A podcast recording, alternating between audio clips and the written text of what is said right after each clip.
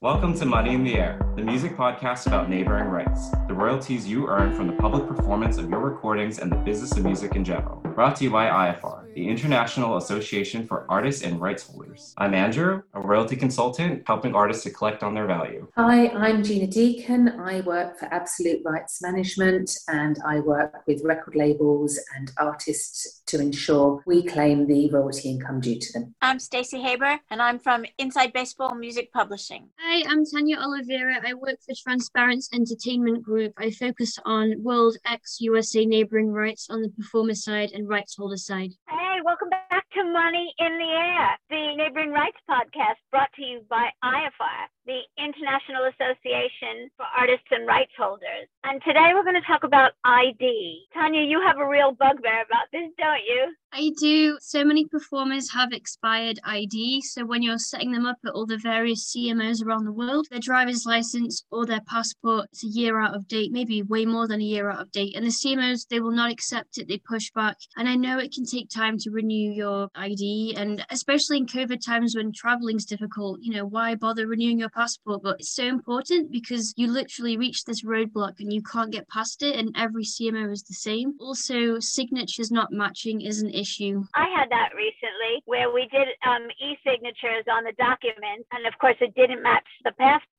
signature, so we had to do it all over again. I encounter that every single day. So all the performers out there and their reps that are listening, sure that the performer is referring to their ID when they're signing all the documents. Because of course, over the years, your signature can change, and if maybe if you get married, you change your name. I get it. So it's got to be the same because some are wildly different. So you understand why the CMOs are pushing back. They're not trying to be pedantic. They're just like, this is not the same, and it's expired. With musicians who you start off when they're young, when they're teenagers, and by the time they want to join a CMO, they're in their 20s. Of course, the signature is not going to match. They're adults now. So, yeah, those are lovely things to talk about before the application. So easy to get caught out and then delay it unnecessarily. Oh, yeah, it causes big delays, definitely. So, yeah, it's well worth keeping your ID up to date and just referring to it when you sign all the paperwork. And also, if you submit your driver's license, make sure the address matches the address you put on your CMO paperwork because, again, that's got to Oh. Ah, match.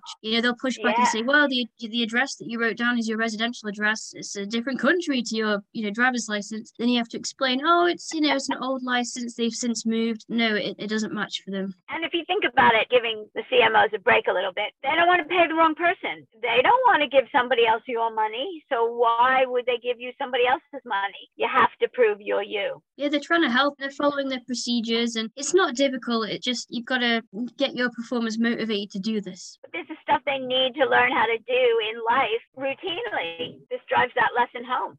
Andrew, what's it like in the States? You definitely want to have all of this stuff when registering with various royalty sources, not just SoundExchange, because we're going digital now. So there's a lot less paper, which involves sometimes a notarized signature. But in replacement of that, they want the most up to date identification. So it's just like another measure because, in absence of physical paperwork, your driver's license, your passport will help to substantiate who you are. And, and that's lovely that that's one thing that's consistent throughout the world. It is, yes, consistent throughout the world. That's right, having up to date valid ID, in date, signed. Because so many people own passports and they haven't signed that signature page. And yes, most CMOs will push back again and say, well, it's not signed. Yeah, that doesn't count if it's not signed. I mean, it's not even a valid passport. I'm with you. Well, that's good. This was a really important, vital episode. Anything else to add before we say goodbye to the lovely listeners? Sign your passports.